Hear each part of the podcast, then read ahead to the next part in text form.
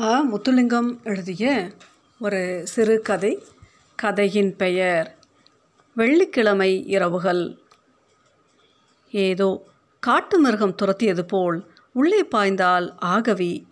பனிரெண்டு வயதுதான் இருக்கும். அவளுடன் வந்த காற்றும் உள்ளே நுழைந்தது. புத்தகப்பையை தூக்கி கீழே எறிந்தால் எதையோ தேடுவது போல் இரண்டு பக்கங்களும் பார்த்தாள் பத்து மைல் தூரம் ஓடி வந்தது போல் அவளுக்கு மேல் மூச்சு கீழ் மூச்சு வாங்கியது. தாயார் சமையல் அறையிலிருந்து மெல்ல எட்டி பார்த்தார். ஒவ்வொரு வெள்ளிக்கிழமையும் இப்படி நடப்பது தான். பள்ளியிலிருந்து வரும்போதே சண்டை பிடிக்க ஏதாவது காரணத்துடன் வருவாள் அகிலா. தனியாக கனடாவுக்கு அகதியாக வந்தபோது நான்கு மாதம் கற்பம் ஐந்து மாதம் கழித்து ஆகவி பிறந்தால் தாயாரின் ஒரே செல்லம் அவர் மடியில் ஆகவி தலை வைத்து படுக்க அகலா முடியை கோதிவிட்டார். கோதாதே என் தலையை இறுக்கி அழுத்து என்று கத்தினாள். தாயார் மகளின் தலையை இரண்டு கைகளாலும் அழுத்தி பிடித்தார். சரி உன் பொய்களால் என் மண்டையை நிரப்பு என்றால் இவ்வளவு ஆவேசமாகவும் கோபமாகவும் ஆகவே பேசியதே இல்லை. அகிலாவுக்கு மகளை எப்படி சமாளிப்பது என தெரியும். நீ முதலில் சாப்பிடு. பின்னர் யார் உனக்கு நான் பொய் பேசியதாக சொன்னார்கள்? அதை சொல்லு. ஒல்லிப்பிச்சான் மைக் தான் சொன்னான். அவனுக்கு எப்படி தெரியும்?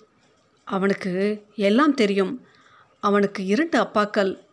இருவருமே விமானங்கள் திருத்துவார்கள். விமானம் திருத்தினால் அவர்களுக்கு எல்லாம் தெரியுமா? வேறு என்ன சொன்னான்?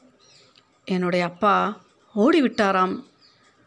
அதற்கு நீ என்ன சொன்னாய்? கழுதைப்பல் சதுரப்பல் என்று திட்டினேன். எதற்கு அப்படி திட்டினாய்? எனக்கு அதனினும் மோசமான வசவு தெரியாதே. அவன் என்ன சொன்னான்? உன்னுடைய அம்மா உன்னை வீசிவிட்டு தொப்புள் கொடியை மட்டும் வைத்திருக்கலாம் என்றான். அப்படியா? நீ என்ன சொன்னாய்? நீயே பார்வைக்கு ஒரு தொப்புள் கொடி போலத்தானே இருக்கிறாய் என்றேன். அப்போது மணி அடித்து விட்டது வெள்ளிக்கிழமை இரவுகளை ஆகவியால் தாங்க முடியாது. அகிலாவும் வெறுத்தால் அவள் வேலை செய்யும் கம்பெனியில் வாரத்தில் நான்கு நாட்கள் பகல் வேலை வெள்ளிக்கிழமை மாத்திரம் இரவு வேலை ஏற்றுமதிக்கு வேண்டிய பொருட்களை இரவு இரவாக பெட்டிகளில் அடைத்து தயாராக்க வேண்டும். சனிக்கிழமை காலை அவற்றை ஏற்றி போக கனரக வண்டிகள் வந்துவிடும். வெள்ளிக்கிழமை இரவுகளில் ஆகவிக்கு உணவு கொடுத்து அவளை படுக்க வைத்துவிட்டு வேலைக்கு புறப்படுவாள்.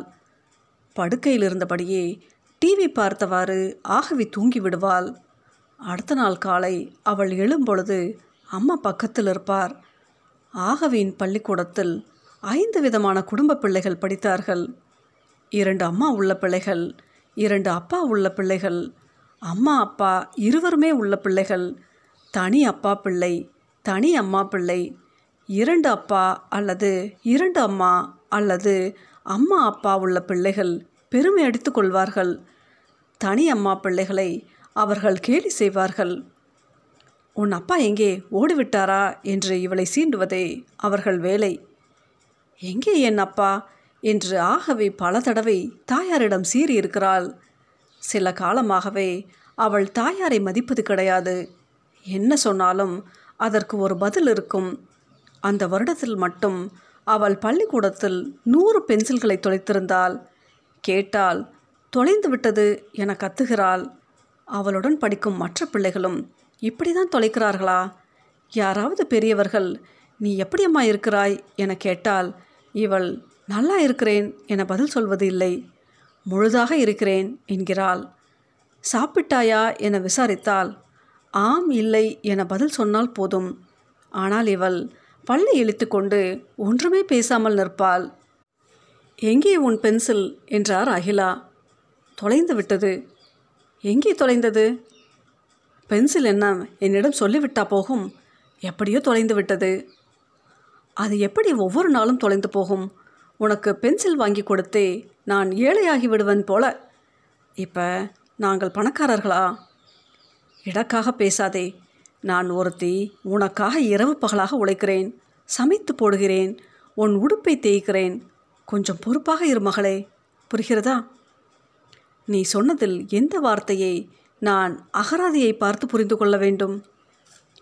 இடியாப்பத்துக்காக குழைத்த மாவில் சின்ன உருண்டை செய்து அதை கையில் உருட்டி கொண்டே ஆகவே மேசைக்கடியில் உட்கார்ந்து கதை புத்தகம் படித்தாள். அந்த ஓர் இடத்தில்தான் அவளுக்கு தாயாரின் தொந்தரவு இல்லை. நீண்ட நேரமாக தயாரித்த புதுவிதமான சிற்றுண்டையை மேசைக்கு கீழே குனிந்து மகளுக்கு நீட்டினார் அகிலா. அதன் நிறத்தையும் வடிவத்தையும் பார்த்துவிட்டு வேண்டாம் என்றால் ஆகவே. சாப்பிட்டு பார் நல்லா இருக்கும். நீ செய்வது ஒன்றுமே நல்லாயிராது. இப்போ நீ ஆஹா மோசம். குழந்தையாக இருந்தபோது பிரச்சனையே இல்லை. என்ன சாப்பிட்டேன்? என்னைத்தான். ஆகவி அதை கேட்டு விழுந்து விழுந்து சிரித்தாள். மேசைக்கு வெளியே வந்து தாயை சுற்றி சுற்றி ஓடினாள். நான் விட்ட மிச்ச உணவு அம்மா. நான் விட்ட மிச்ச உணவு அம்மா. அகிலாவுக்கும் சிரிப்பு வந்தது. ஆகவியுடன் தர்க்கம் செய்யவே முடியாது. அவள் யோசிப்பதே இல்லை. வாயை திறந்ததும் உள்ளே இருந்த சொற்கள் வெளியே வந்து விழுந்துவிடும். இத்தனை புத்திசாலியான பெண் தினமும் பென்சில்களை எப்படி தொலைக்கிறாள்? அகிலாவுக்கு எரிச்சல் எரிச்சலாக வந்தது. அவளுடைய பள்ளிக்கூட ஆசிரியர் அவள் வேண்டுமென்றே தொலைக்கிறாள் என்றார். அவளுடன் படிக்கும் சக மாணவியர்களுக்கு கூட அந்த மர்மம் புரியவில்லை. மகளை மனநல மருத்துவரிடம் அழைத்து போனார் அகிலா. மருத்துவர் இருவரிடமும் கேள்விகள் கேட்டார். பின்னர் சிறுமியிடம் தனியாக பேசினார். ஆகவியின் உள்ளத்தின் அடியாளத்தில் ஏதோ இழப்பு இருக்கிறது அதை சரிக்கட்ட முயலுங்கள் என்றார். அப்போதுதான் அவளுக்கு அப்பா இல்லாத குறையாக இருக்கலாமோ என்ற சந்தேகம் அகிலாவுக்கு ஏற்பட்டது. சில்வியாவை தொலைபேசியில் அழைத்தார்.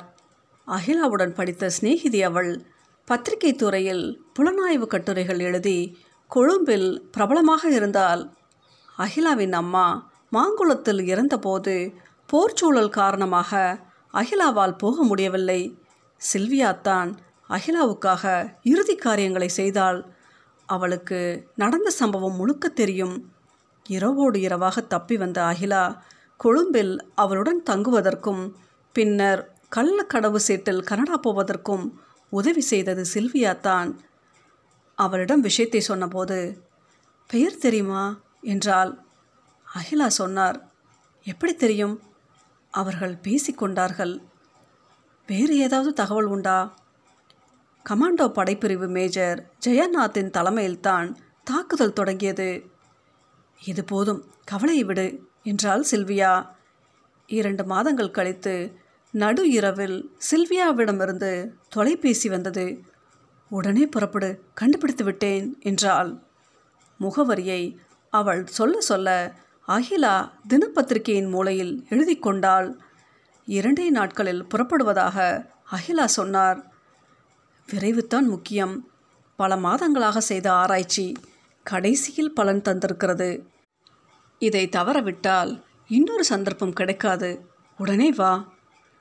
ஜூலை ஒன்பது ரெண்டாயிரத்தி பத்து வெள்ளிக்கிழமை. அகிலாவும் மகளும் கொழும்பு போய் இறங்கினார்கள். மினுவாங்கொட கொழும்பிலிருந்து முப்பத்தஞ்சு கிலோமீட்டர் தூரம். அங்கு இருந்து பல கிலோமீட்டர்கள் உள்ளே உடுகம்பொல என்ற கிராமத்துக்கு போக வேண்டும். முழுக்க முழுக்க சிங்களவர்களால் வாழும் பிரதேசம் என்பதால் அகிலாவுக்கு சிறிது தயக்கம் இருந்தது. சில்வியா சிரித்தாள். ஞாபகம் இருக்கா? நீ கனடாவுக்கு புறப்பட்ட போது இப்படித்தான் பயந்து செத்தாய். நான் சொன்னேன் ரெண்டாயிரம் வருடங்களுக்கு முன்னர் இயேசுவை பெற்றெடுக்க மேரி பத்து நாட்கள் கழுதை மேல் பயணம் செய்யவில்லையா? நீ விமானத்தில் தானே பறக்கிறாய். உனக்கு என்ன பிரச்சனை? இப்போது பார் போர் முடிந்துவிட்டது. ஒரு மணி நேர பயணம் தானே. பயம் இல்லாமல் போ. எனக்கு தெரிந்த ஆட்டோ ஒன்றை ஏற்பாடு செய்திருக்கிறேன் என்றாள் சில்வியா. ஆகவியால் பரவசத்தை தாழ முடியவில்லை. அவள் ஆட்டோவை கண்டது கிடையாது. தலையையும் பாதி உடம்பையும் வெளியே நீட்டி துடைத்து வைத்தது போன்ற வானத்தை அண்ணந்து பார்த்தாள். வெளிச்சம் அலை அலையாக வந்தது. மினுவாங்கொட தாண்டியதும் தார் ரோடு முடிந்து ஆட்டோ துள்ளத் தொடங்கியது. ஆகவியும் சேர்ந்து துள்ளினாள். வீதியிலே கிடந்த பிளாஸ்டிக் பைகள் ஆட்டோவை துரத்தி வந்தன. ரோட்டோரத்தில் முளைத்த வாழை மரங்களில் முழு வாழைக்குலைகள் தொங்கின. ஆகவியால் நம்பவே முடியவில்லை. மாமரத்தில் போத்தல்கள் கயிறுகளில் ஆடின. கழுத்து மெலிந்த போத்தல்களுக்குள் பெரிய மாங்காய்கள் தொங்கின. இது எப்படி என்றால் ஆகவி மேலும் வியப்புடன் உனக்குத்தான் எல்லாம் தெரியுமே யோசி என்றார் தாய். வான்கோழிகளை மேசையில் பார்த்திருந்தால் ஆகவி ரோட்டோரத்தில் கண்டதில்லை. சிறிய தலையும் பெரிய உடலுமாக அவை வீதிகளில் அசைந்து அசைந்து உலாவின. அவளுக்கு சிரிப்பு சிரிப்பாக வந்தது. அவள் சின்ன மூளைக்குள் அத்தனை ஆச்சரியங்களை அடக்க முடியவில்லை. திடீரென எங்கே அம்மா போகிறோம்? பாட்டியின் சொந்த வீட்டுக்கா? என்றாள். கொஞ்சம் பொறு என்ன அவசரம்? சொல்கிறேன். உன்னிடமிருந்து நான் நல்ல நடத்தையை எதிர்பார்க்கிறேன். துப்புவது போல கதைக்காதே. உன் மூளையை பாவிப்பதை நிறுத்து. உன்னுடைய பெயர் என்ன? என யாராவது கேட்டால் ஒரு நல்ல அடக்கமான கனடிய சிறுமியைப் போல ஆகவி என சொல். பல்லை இழுத்து கொண்டு நிற்காதே. அதையெல்லாம் சரி நான் நல்ல பிள்ளையாக நடந்தால் எனக்கு என்ன தருவாய்? என்ன தர வேண்டும்?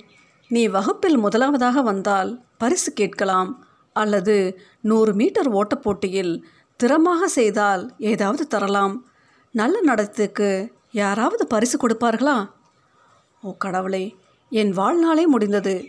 பத்தாயிரம் மைல்கள் பறந்து வந்தது. என்னுடைய நல்ல பழக்கத்தை காட்டவா? சரி சரி. புலம்பாதே இன்னும் சில நிமிடங்கள் தான். நீ என்றைக்கும் மறக்க முடியாத ஒரு நாளாக இது இருக்கும். நம்ப மாட்டேன். கம்பளிப்புழு வண்ணத்து பூச்சியாக மாறும் நாள். ஒரு முறை மாறிய பின்னர் அது மறுபடியும் கம்பளிப்புழுவாக முடியுமா? அது எப்படி? வனத்து பூச்சி வனத்து பூச்சி தான். அதே தான் உன்னுடைய வாழ்விலும் அப்படியான ஒரு தருணம் இது. நான் உருமாறப் போகிறேனா? மக்கு மக்கு என்று அகிலா அவள் தலையில் செல்லமாக குட்டினார். அகிலாவுக்கு கொஞ்சம் சிங்களம் தெரியும். என்ன பேச வேண்டும் என்பதை மனதுக்குள் அடுக்கிக் கொண்டால் அந்த வீதியில் எல்லாமே மூன்று நான்கு அறைகள் கொண்ட வீடுகள். அஸ்பெஸ்டாஸ் கூரைகள் பூங்கன்றுகள் நிறையாக நடப்பட்டிருந்தன. நல்ல பராமரிப்பு இருந்ததால் அந்தூரியம் கார்னேஷன் ரோஜா போகன்வில்லா போன்ற பூக்கள் பூத்து குலுங்கின. சாரதி வழியில் போன ஒருவரிடம் சீரிபாலா என விசாரித்தார். அவர் ஒரு வீட்டை சுட்டிக்காட்டிவிட்டு சென்றார். ஒரு சாதாரண இராணுவ சிப்பாயின் வீடு இத்தனை பெரியதா? என அகிலா நினைத்தார். சாரதியை காத்திருக்க சொல்லிவிட்டு ஆகவியை கையில் பிடித்துக்கொண்டு முன்னேறினார். அழைப்பு மணியை அடித்ததும் ஒரு பெண் வந்து கதவை திறந்தார். வீட்டு உடையில் இருந்தார். பதினாலு சைஸ் உடம்பை பனிரெண்டு சைஸ் உடைக்குள் நுழைத்திருந்தால் சதை கொஞ்சம் பிதுங்கியது. ஆனால் மலர்ந்த முகம் கழுத்தில் துடித்த சங்கிலிகள் இரண்டு கைகளிலும் முழங்கை வரை காப்புகள் முப்பது வயதுக்குள் தான் இருக்கும். யார் வேண்டும்? என்ற தயக்கத்துடன் கேட்டார். சீரிபாலா என்று அகிலா சொல்ல ஆ வாருங்கள் உள்ளே என்று அரை புன்னகையுடன் வரவேற்றார். அவர் வாய் அப்படி சொன்னாலும் முகத்தில் கொஞ்சம் கலவரம் கிடந்தது. என் பெயர் அகிலா. நான் கனடாவிலிருந்து வருகிறேன். இது என் மகள் ஆகவி என்றார். அந்த பெண் ஒன்றுமே புரியாமல் மிரள மிரள பார்த்தார். சத்தம் கேட்டு உள்ளே இருந்து ஒரு சிறுமி ஓடி வந்தாள் அவளை கண்டதும் அகிலாவுக்கும் ஆகவிக்கும் ஒரே அதிர்ச்சி. கண்ணாடி உருவம் போல அந்த சிறுமி ஆகவியைப் போலவே அச்சாக இருந்தால் அதே உயரம் அதே சுருட்டை முடி அதே நீட்டு கண்கள். இவள் என் மகள் அசுந்தா ஏதாவது குடிக்கிறீர்களா? என்றார். தண்ணீர் மாத்திரம் என்றார் அகிலா. அவர் லீவிலே வந்து நிற்கிறார். இன்னும் இரண்டு நாட்களில் திரும்ப வேண்டும். சந்தையிலிருந்து இதோ இப்போது வந்து விடுவார் என்று கூறியபடியே சமையலறையை நோக்கி நடந்தார். ஆகவியும் சிறுமியும் ஒருவரை ஒருவர் திகைப்புடன் பார்த்தபடி நின்றனர். சிறிபாலாவின் மனைவி சமையலறையிலிருந்து தண்ணீருடன் திரும்பிய அதே நேரத்தில் சைக்கிளில் வந்து சாவதானமாக குதித்தான் சிரிபாலா மீன் மரக்கறி ஆகிய சாமான்களை பையிலே காவிக்கொண்டு வீட்டுக்குள் சிரித்தபடி காலடி வைத்தான். அந்த கணத்திலிருந்து அவனுடைய வாழ்க்கை மாறப்போகிறது என்பது அவனுக்கு தெரியாது. அகிலா எழுந்து நின்றார். அகிலாவையும் ஆகவியும் கண்டு திடுக்கிட்டு போய் ஓர் அடி பின்வாங்கினான்.